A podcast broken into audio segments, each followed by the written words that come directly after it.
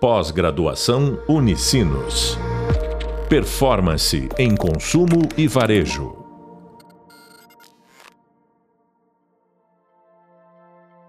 Olá, pessoal. Chegamos ao nosso segundo podcast desse de Consumer Insights. E hoje a gente vai abordar a pauta de centralidade no cliente. Esse foi um assunto que abordamos em nossa primeira videoaula e também ao longo do nosso e-book. O título desse podcast é A Centralidade no Cliente como Foco das Empresas. Acredito que você já tenha conseguido captar alguns conceitos sobre essa estratégia e aqui a gente vai discutir alguns pontos sobre centralidade no cliente. Ao longo do podcast, eu vou falar em alguns momentos de centralidade do cliente, outros em Customer Centric e até mesmo em Customer Centricity, porque todos esses termos estão vinculados a essa estratégia e vocês, ao longo da carreira de vocês, podem escutar eles para quando a gente quiser falar da estratégia de centralidade no cliente.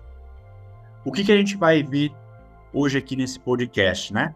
A gente vai entender um pouco do que, que é, novamente, centralidade no cliente, como que ela surgiu, a partir de quando as empresas já passaram a valorizar a centralidade do cliente, trazer um pouco da importância de dados em relação à centralidade no cliente e também mostrar qual que é a relação de uma estratégia de centralidade do cliente com o tópico dessa disciplina, que é Consumer Insights.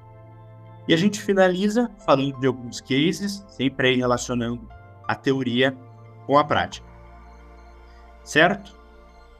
Bom, o termo de centralidade no cliente ele se trata de uma estratégia corporativa, na qual o consumidor, é o nosso cliente, ele é colocado, como o próprio nome diz, no centro para as tomadas de decisões da empresa. E é cada vez mais comum esse movimento. Né? Por quê? Porque a gente vê que, com o aumento de concorrência nos diferentes mercados, as empresas elas foram incentivadas a focar nos seus clientes finais. Já faz um tempo que as empresas vêm percebendo a importância em escutar seus clientes e focar em melhoria de processos e serviços para buscar uma melhor experiência seus consumidores. Até aproveitando aqui para fazer o link com os outros podcasts que nós vamos ter aqui, esse ponto de escutar os seus clientes a gente vai tratar bastante nas entrevistas que a gente vai ter com as profissionais da área de Business Analytics e Ciência de Dados. Essa necessidade, chamada de Customer Centric, ou centralidade do cliente, ela é definida como uma estratégia corporativa. Então, a primeira lição aprendida aqui desse podcast é: centralidade do cliente, ela é uma estratégia corporativa, na qual há uma centralização do cliente em relação às demandas e necessidades. O que, que a gente precisa também ter claro quando a gente fala da estratégia Customer Centric? Que, como o próprio nome diz, ela significa colocar o consumidor de fato no centro de todas as decisões, para que eu possa o quê? Maximizar a experiência em todas as interações com a empresa e analisar com muita profundidade os nossos consumidores para saber o que, que eles pensam, o que, que eles desejam, o que, que faz deles algum cliente insatisfeito ou o que, que faz dele algum cliente satisfeito para conseguir replicar essa experiência com os demais clientes da nossa empresa. Faz muito tempo, né, que, que as empresas elas vêm falando sobre essa questão de colocar no seu propósito a satisfação dos seus clientes. Ou seja, para colocar o meu cliente no centro, eu busco maneiras de ter clientes satisfeitos. E a gente também vai ter essa disciplina justamente o foco de como que eu consigo mensurar essa satisfação do seu cliente, certo? Aqui especificamente, a gente está falando da estratégia de centralidade do cliente, mas é interessante vocês perceberem como tudo vai se conversando. Mais para frente, então, a gente vai entrar nessa maneira de como que eu consigo mensurar a centralidade do cliente por meio de, de métricas. Essa estratégia de centralidade do cliente, trazendo aqui um pouquinho de história para vocês, ela é, é, acabou sendo quase que obrigatória para que as empresas possam prosperar nos novos mercados, justamente por esse ponto da competitividade. A gente está com clientes mais exigentes e essa exigência ela vem muito da grande oferta que a gente tem de serviço. Tá? Então, é, é, é, super importante que essa estratégia de centralidade do cliente aposte em uma cultura orientada por dados. Ou seja, a gente precisa ter os dados de cliente no centro da estratégia para gerar interações personalizadas e boas oportunidades que vão gerar os nossos insights do consumidor. Então, tudo vai se conversando aqui. Mesmo que esse discurso né, de colocar é, o cliente no centro seja algo relativamente novo para muitas pessoas, essa estratégia ela é bem antiga. Tá? Na década de 60, a gente trata esse assunto também na nossa videoaula, o economista alemão Theodor Levitt ele já propôs que as empresas deixassem de colocar a visão é, centralizada no produto e sim centralizada no cliente. Então, o Theodore Levitt ele propôs que as empresas não se concentrassem mais na venda de produtos, que seria product centric, mas sim que entendesse as necessidades do cliente, que é justamente o que? O customer centric. Um exemplo é, clássico disso, até para mostrar para vocês de como customer centric não é algo novo, é a Disney. A Disney ela teve o seu primeiro parque criado na década de 50, final dos anos 50, e desde sempre ela teve a centralidade do cliente como um dos seus principais focos para atingir bons resultados, que é outro ponto importante que vocês terem claro. A empresa que coloca o cliente no centro, ela segue perseguindo o seu lucro, mas ela persegue o seu lucro por meio de uma fidelização dos seus clientes. E a Disney, desde sempre, quem já teve a oportunidade de ir até a Disney, ou até mesmo quem lê os cases que tem sobre a Disney, consegue perceber que é uma empresa que sempre buscou encantar os seus clientes. Queria inclusive aproveitar esse nosso podcast para deixar uma recomendação aqui extra classe relacionada à Disney, que é o livro O Jeito Disney de Encantar os Clientes que está super ligada com a nossa pauta de hoje aqui de centralidade no cliente. A Disney é um case aí absoluto de sucesso, desde os anos, dos anos 50 nos seus parques, e a trajetória serve muito com inspiração para qualquer empreendedor ou empregado de uma empresa. Este livro, O Jeito Disney Tratar os Clientes, ele é muito bacana porque ele não tem o objetivo de apresentar a história da Disney mas sim nos trazer justamente quais são os métodos de atendimento ao cliente e a maneira como a Disney seleciona colaborador, motiva e a forma como a empresa sempre busca trabalhar o sentido dos clientes, como que são os processos de criação e etc. E é muito bacana, gente, porque independente da indústria a qual vocês estejam inseridos, este livro ele consegue trazer uma abordagem para qualquer empresa. Então, fica aqui a nossa primeira dica do podcast, o livro O Jeito Disney de Encantar os Clientes, do atendimento excepcional ao nunca parar de crescer e acreditar. Bom, então a gente já sabe, em poucas palavras, né, o que, que é essa estratégia de centralidade do cliente. É importante a gente ter claro que ela se trata de uma estratégia e que ela deve ter a sua cultura muito focada em dados. Atender à necessidade do cliente, pessoal, ela consiste em aplicar uma prática corporativa, a qual vai ter aí uma centralização da estratégia da empresa do consumidor. Ou seja, uma prática corporativa, ela implica em todas as áreas estarem juntas, focadas em melhorar a experiência do cliente. Quando uma, uma empresa, quando uma companhia, ela busca ser customer-centric, ela tem que ser, ter todo o seu modelo de negócio alinhado com as imposições dos seus clientes. Porque justamente com isso, todas as áreas da empresa entenderão que a centralidade do cliente é o núcleo dos negócios. E aqui eu deixo também um ponto de reflexão. Se a gente quer todas as empresas que são centralizadas no cliente coloquem todas as áreas com este foco de encantar o cliente, de colocar o cliente no centro para a tomada de decisão, a gente precisa entender quais são as motivações que as áreas têm para isso. A minha sugestão aqui é que a gente sempre pense: a minha empresa, ela se diz centrada no cliente? Se ela se diz, quais são as metas da minha equipe que estão atreladas à satisfação do cliente, que estão atreladas ao crescimento do cliente. Porque, pessoal, a gente, muitas vezes, no corporativo, é medido por metas. Se nós queremos ter uma cultura centrada no cliente em todas as empresas, a gente tem que ter metas justamente relacionadas ao cliente. E essas metas a gente vai abordar sugestões um pouco mais para frente nos nossos podcasts em que falamos de métricas de centralidade do cliente, certo? Com isso, a gente consegue ter claro que a centralidade do cliente não é uma estratégia restrita apenas uma área, e sim um dos pilares aí de de toda uma empresa.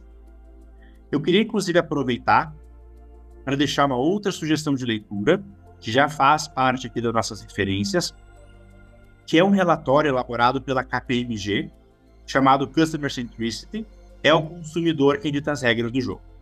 É muito bacana esse relatório, porque a empresa de centralidade do cliente, é, é, ela traz essa visão de que quer colocar o cliente no centro para tomada de decisão. E este relatório traz justamente este ponto, que é o consumidor que dita as regras do jogo. Né? Porque centralidade do cliente ela é mais do que apenas um conceito. Na verdade, é uma transformação no modelo de gestão de uma empresa. Os autores aqui da KPMG, que trabalharam nesse relatório, eles, eles relatam justamente a importância de eu ter avaliação da experiência do cliente em todos os setores de uma companhia. Que isso seja considerado uma métrica para todos os colaboradores, porque daí, naturalmente, a gente vai ter isso sendo uma prática cotidiana que vai ser adotada por todo mundo. Que no final as pessoas vão se perguntar, ok, e qual é a diferença que esta ação vai fazer na vida dos, dos nossos clientes? Então, em resumo, pessoal, Customer Centricity, centralidade do cliente, é uma estratégia cujo principal objetivo é colocar o consumidor como foco das decisões das empresas. Então, neste caso, a filosofia da empresa ela tem que ter uma orientação muito focada ao cliente. Até trazendo um pouquinho mais de história para vocês e outras sugestões de leitura, eu gostaria de falar do Peter Feder.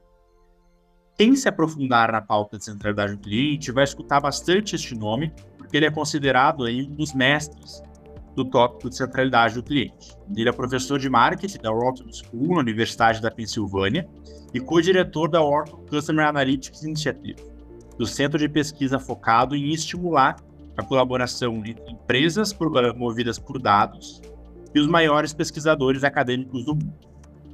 E ele traz, duas leituras muito bacanas, um grande guia do que, que é a estratégia de centralidade do cliente. Eu deixo aqui as duas dicas do Peter Fader, que é o primeiro, Customer Centricity, e o segundo, que é uma continuação, The Customer Centricity Playbook. Certo? E no meio dessas leituras, ele consegue nos dar alguns pilares que nos ajudam a nortear o que, que é a centralidade do cliente em diferentes pilares aqui da minha empresa. Tem uma frase dele muito bacana que diz: a centralidade do cliente é uma estratégia que alinha o desenvolvimento e a entrega dos produtos e serviços de uma empresa com as necessidades atuais e futuras, a fim de maximizar os seus benefícios a longo prazo e assim o seu valor financeiro para a empresa. O que, a gente pode ter claro, então, quando fala em Customer Centricity? Que a filosofia básica é servir os clientes, que a orientação de negócio ela é orientada para os relacionamentos, que o posicionamento do produto ele tem que ser muito focado de acordo com as necessidades do cliente e que a estrutura organizacional ela vai ter um foco muito grande em áreas de CRM, que é o Customer Relationship Management, e atendimento ao cliente. Porque justamente o pilar de foco organizacional de uma empresa centrada no cliente é um foco externo, porque ele busca o desenvolvimento do cliente pensando sim em lucratividade, mas essa lucratividade vem por onde? Por meio da fidelidade do cliente. Ou seja, os funcionários acabam sendo os defensores do cliente. Então, a abordagem de venda ela vem muito da linha. Os produtos a gente pode vender para este cliente que vai fazer ele um cliente satisfeito. E claro, a gente volta de novo na questão das métricas de desempenho. E a necessidade aqui a gente fala em indicadores de satisfação do cliente e indicadores de crescimento. São assuntos também tratados no nosso e-book e que a gente vai falar em alguns podcasts mais para frente. Agora, pessoal, a gente tenta relacionar isso com a nossa disciplina de Consumer Insights. O que, que centralidade do cliente tem de relação com Consumer Insights? E a gente entra no tópico relacionado à importância de uma cultura data-driven em uma empresa que busca ser centrada no cliente. Tá? A gente já tem claro aqui quais são as vantagens de ter uma cultura centrada no cliente, a necessidade de ter indicadores para medir a satisfação e o crescimento dos nossos clientes.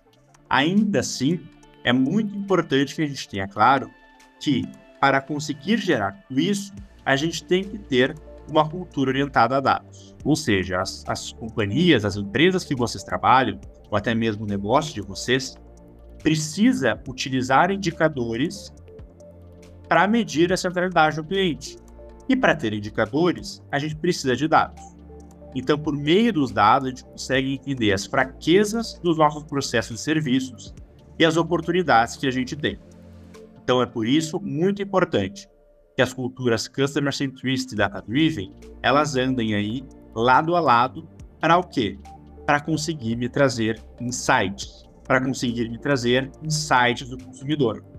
Então, a relevância aqui do uso de dados de fontes externas, como pesquisa de NPS, como Reclame Aqui, como avaliação do Google, ajuda não apenas a apontar as falhas dos processos, mas também a entender com mais profundidade quem são os nossos clientes. Mais do que dados de comportamento dentro de uma loja, por exemplo, a gente precisa ter esses dados externos para conseguir qualificar e segmentar quem são os nossos clientes atuais e também os nossos clientes potenciais. E a importância desse uso de dados junto com a estratégia de centralidade do cliente vai chegar justamente neste ponto de insights, né? É, no artigo publicado aqui em 2016, intitulado de Insights Dimensions for Customer Centric Growth, que a gente pode dizer que seriam as três dimensões para o crescimento da centralidade do cliente, os executivos eles nos trazem que existem três dimensões que são muito importantes para a estratégia de Customer Centricity. E uma delas é justamente o mecanismo de insight que vai muito ao encontro com a nossa disciplina. Então, ele trabalha muito a questão da experiência, a questão da propagação de estratégia e muito o foco e mecanismo de insight. O que, que é, esse artigo ele reforça? Né? Que o pilar aqui de insight ele é extremamente importante para que as empresas que utilizem ele consigam justamente gerar os principais pontos de melhoria, as oportunidades e aquilo que elas já fazem bem para colocar o cliente no centro para a tomada de decisão. O uso aqui de insights, gente, insight do consumidor, tem um papel extremamente estratégico e cada vez mais importante, que é desafiar de forma independente o resto dos negócios e ser uma fonte de consumo para todos os funcionários da empresa. Por isso que é muito importante a gente ter os dados e saber como utilizar. Então, independente aqui da área que vocês é, atuem, independente da indústria da qual vocês façam parte, tentem sempre desenvolver essa lógica de análise de dados, porque ela vai ser extremamente importante para que vocês consigam consumir é, os dados, gerar insights e fazer propostas que vão gerar um valor para os seus é, executivos da empresa, certo? A gente tem aqui mais cinco minutinhos que eu acho bacana a gente trabalhar um pouco com a questão da prática. Né? A gente passou aqui bastante na teoria e vamos aproveitar esses minutos finais para falar de um case aqui no Brasil, que é o case da Via Varejo. A gente vai falar um pouquinho também mais para frente, mas aqui é legal de citar. Eu trabalhei na Via Varejo por um tempo e lá nós liderávamos, liderávamos uma frente de centralidade no cliente. Era um projeto, aí, um movimento todo pelo cliente, que tinha justamente o foco de fomentar a cultura de centralidade do cliente em todas as áreas da Via. A Via é a junção das Casas Bahia, com Extra e Ponto Frio. A Via ela vem passando muito forte por esse movimento de sair de uma visão centralizada no produto para uma visão centralizada no cliente. Então ela sai dessa baixa frequência de interação para inúmeras ocasiões de compra, ela sai de uma experiência padrão para uma experiência one-on-one, personalizada e proativa. E ela sai dessa visão do uso de dados considerando canal e produto para uma visão de dados de cliente no core da estratégia, que vai gerar sempre interações personalizadas para conseguir gerar insights e melhorar os nossos resultados. É interessante falar aqui porque, com base nisso, este movimento que contou com todos os times da empresa colocou as metas, por exemplo, de satisfação e crescimento em diferentes áreas. E isso vai muito ao encontro que a gente falou aqui no nosso podcast, que precisa ser uma cultura corporativa. Então, todas as áreas elas têm que ter algumas metas relacionadas à centralidade do cliente. Além disso, a Via Varejo entrou com um projeto muito forte de entender que a jornada de centralidade ela tem constante evolução e ela não tem que ser apenas um critério, mas sim pré-requisito para minhas tomadas de decisões. Ou seja, todos os projetos que eu for liderar, todas as frentes que eu vou tocar, elas devem conseguir responder essa pergunta: qual é a relevância disso para o meu cliente? Esse é um processo de transformação que ele não acontece da noite para o dia, então é importante vocês terem essa visibilidade para evitar também frustrações, caso vocês é, sintam que é importante é, é, trazer essa cultura para a empresa de vocês, mas é um grãozinho grãozinho que vocês vão plantando para colher aos poucos. Então é uma mudança de cultura. E mudança de cultura, gente, ela não acontece no dia. Então a minha sugestão aqui, para encerrar esse nosso encontro, seria primeiro entender em que momento o seu negócio ou a empresa que você trabalha estão em termos de centralidade do cliente, se buscam colocar o cliente no centro para a tomada de decisão, quais seriam as maneiras que a gente mediria a centralidade do cliente, ou seja, quais são as métricas que a empresa utiliza para tratar a centralidade do cliente como algo corporativo? E também entender entre essas métricas quais que vocês poderiam gerar insights e propostas de estudos para conseguir mostrar o valor financeiro que a centralidade do cliente traz para a empresa.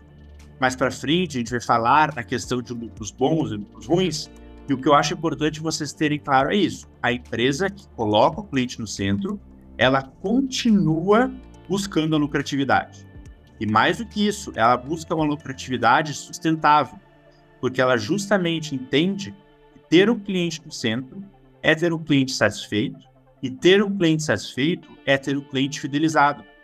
E o cliente fidelizado é aquele que não apenas compra sempre conosco, mas também vai sempre nos indicar, sempre vai nos recomendar e se tornar um cliente, que a gente vai falar mais para frente, que a gente chama de promotor. Certo? Bom, pessoal, com isto a gente vai chegando aqui ao final desse nosso podcast, desse de Customer Insights. Minha expectativa é que ao terminar esse nosso encontro, vocês consigam ter tido a clareza da estratégia de centralidade de cliente e como que as empresas elas podem e devem utilizar essa estratégia para melhorar o seu resultado.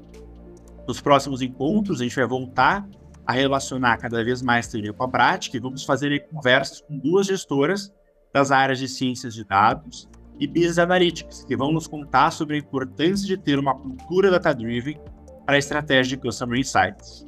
Eu espero vocês e até a próxima.